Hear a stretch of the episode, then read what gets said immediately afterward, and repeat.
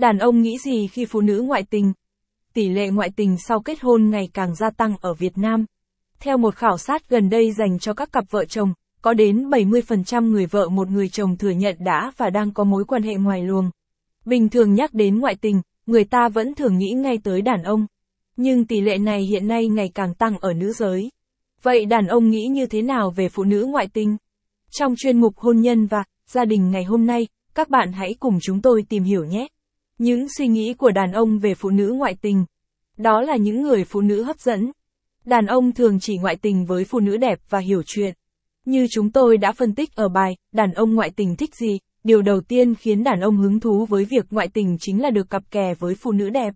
Phụ nữ đẹp ở đây không chỉ là những cô nàng độc thân mà còn là những người đàn bà đã có gia đình. Phụ nữ đã có chồng có điều gì mà lại khiến đàn ông say mê đến vậy? Thứ nhất có lẽ vì họ đẹp. Người ta vẫn thường nói, gái một con trông mòn con mắt, mà.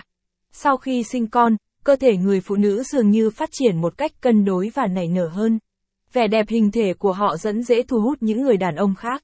Tiếp đó, hầu như đa số họ đều có tính cách rất dễ chịu. Do đã có gia đình, quen với việc chăm chồng, chăm con nên khi đến với người tình, họ cũng sẽ dịu dàng và chu đáo như vậy. Duyên dáng, tinh tế và hiểu chuyện chính là những ưu điểm nổi bật của người phụ nữ đã có gia đình. Một trong những cảm giác tuyệt vời nhất chính là cảm giác được chiều chuộng, cảm giác mà mình chưa cần nói thì đối phương đã hiểu mình cần gì, muốn gì. Tuy hấp dẫn nhưng không thể xác định lâu dài. Những cuộc tình vụng trộm sẽ không đi đến đâu. Nếu đàn ông độc thân mà cặp kè với phụ nữ đã có gia đình, gần như 99, 9% chỉ là yêu đương qua đường.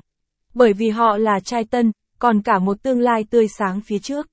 Hà cớ gì mà phải đa mang đèo bòng một người phụ nữ đã kết hôn và cả con cái của họ. Rồi họ hàng, người thân của họ sẽ nói gì? Bây giờ kể cả tình yêu hay hôn nhân đều cần sự thực tế.